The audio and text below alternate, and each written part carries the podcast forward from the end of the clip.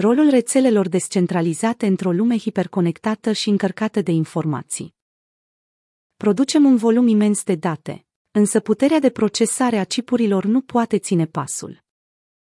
Răspunsul poate fi descentralizarea. Dacă vorbim de stocarea datelor pe computer, poate părea că ne-am epuizat spațiul. Depinzând de câți ani ai, poate ți amintești de stocarea pe dischete, măsurată în kilobiți în anii 1980. Dacă ești puțin mai tânăr, probabil că știi mai multe despre unitățile de memorie în gigabits sau hard discurile care dețin terabiți. Amprenta uriașă a datelor umanității. Astăzi producem date într-un ritm fără precedent. Ca atare, va trebui să putem înțelege numere atât de mari încât par aproape dincolo de percepția umană. Pentru a avea o idee încotro ne îndreptăm, Gândiți-vă că firma de cercetare de piață IDC estimează crearea și consumul global de date la 59 de zettabiți în 2020, adică 59 trilioane de gigabiți. Cu toate acestea, în timp ce volumul total de date existente este acum la o scară aproape de neînțeles, rata de creștere este și mai izbitoare. În 2012, IBM a estimat că 90% din datele lumii au fost create în ultimii doi ani. De atunci, volumul global de date a continuat să crească rapid și tendința pare să continue. IDC aproximează că, în următorii trei ani, omenirea va crea mai multe date decât a făcut-o în ultimele trei decenii. Întrebarea logică este, ce s-a schimbat?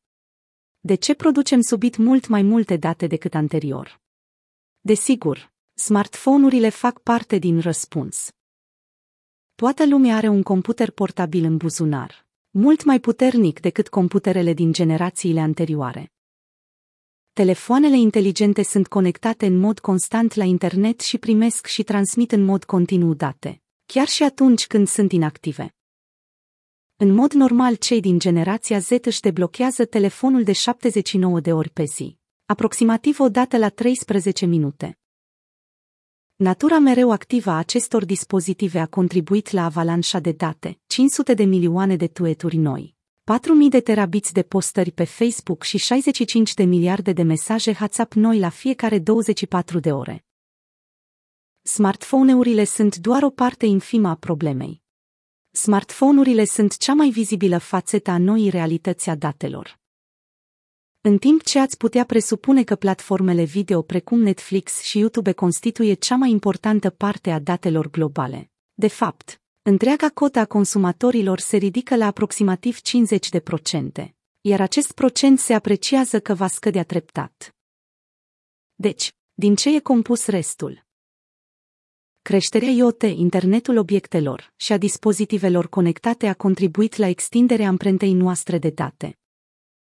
Într-adevăr, cea mai rapidă creștere de la an la an are loc într-o categorie de informații cunoscută sub numele de date încorporate și de productivitate. Acestea sunt informații de la senzori, mașini conectate și metadate generate automat, care există în culise, dincolo de vizibilitatea utilizatorilor finali. Spre exemplu, vehiculele autonome utilizează diverse tehnologii, cum ar fi camere de luat vederi, sonar, lidar, radar și GPS, pentru a monitoriza traficul, pentru a trasa o rută și pentru a evita pericolele. Intel a calculat că vehiculul autonom mediu care utilizează tehnologiile actuale va produce 4 terabiți de date pe zi. Pentru a avea o imagine mai clară, un singur vehicul va produce în fiecare zi un volum de date echivalent cu aproape 3000 de persoane. În plus, va fi esențial ca aceste date să fie stocate în siguranță. Pe de o parte, va fi util pentru a programa intervalele de service și pentru a diagnostica problemele tehnice mai eficient.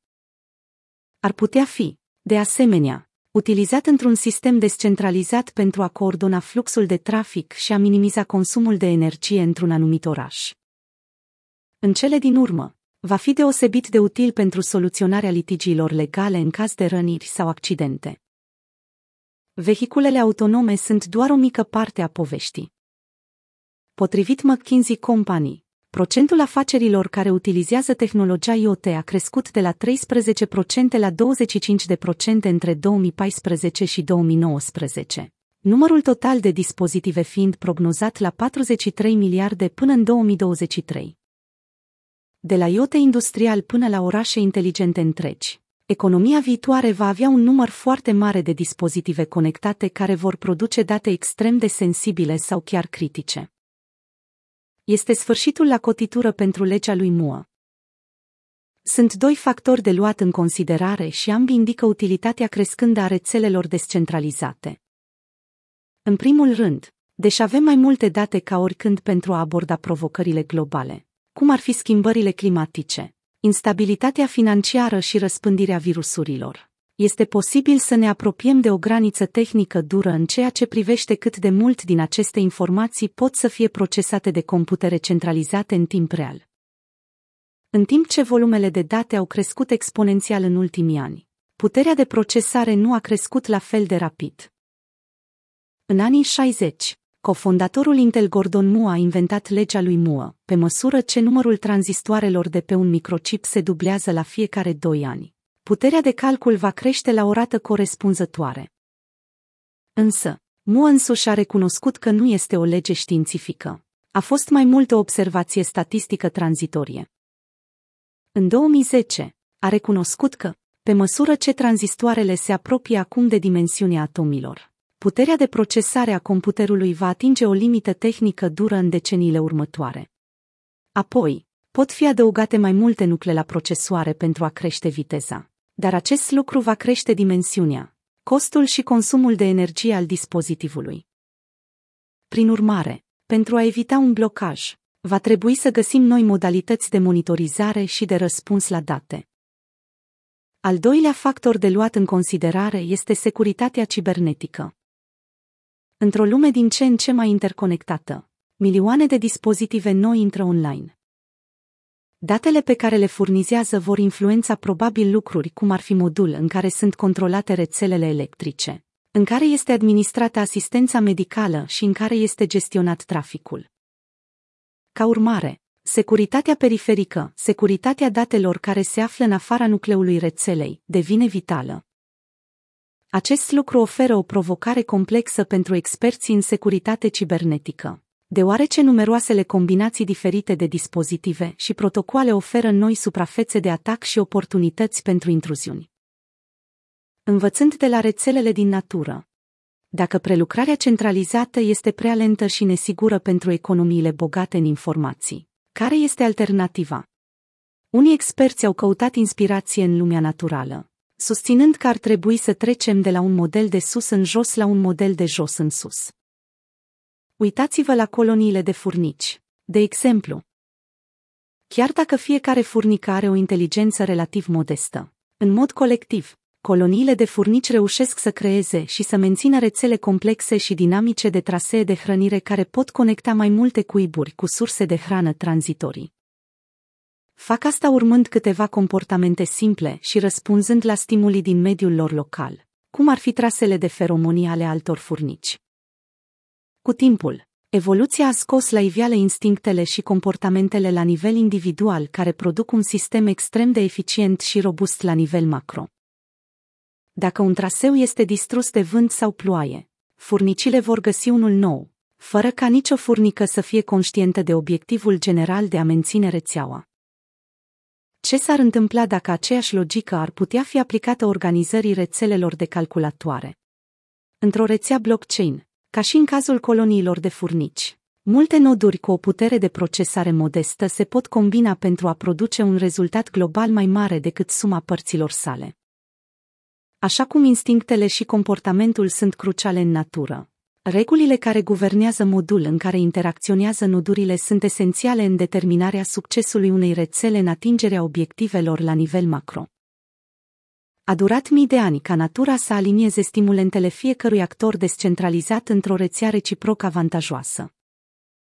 Prin urmare, nu este surprinzător faptul că este o provocare și pentru proiectanții rețelelor descentralizate față de mutațiile genetice ale animalelor care sunt în esență aleatorii în ceea ce privește beneficiul lor potențial. Noi avem avantajul că putem modela și proiecta intenționat pentru a atinge obiective generale comune. Obiectivul proiectanților a fost de a elimina toate stimulentele corupte pentru actorii individuali care erodează utilitatea și securitatea rețelei în ansamblu. Prin proiectarea atentă a structurilor de stimulare în acest mod, rețelele descentralizate pot întări foarte mult gradul de securitate periferică. Așa cum o colonie de furnici va continua să funcționeze chiar dacă o singură furnică se pierde sau moare, rețelele descentralizate sunt la fel de robuste permițând rețelei să rămână complet funcționale chiar și atunci când nodurile individuale se blochează sau deconectează. În plus, un nod individual nu trebuie să proceseze sau să înțeleagă toate datele în totalitate pentru ca rețeaua în ansamblu să funcționeze. Ținând cont de cele expuse, unii cercetători cred că putem crea o structură de stimulare economică care detectează automat și răspunde provocărilor comune într-un mod descentralizat. Concluzie.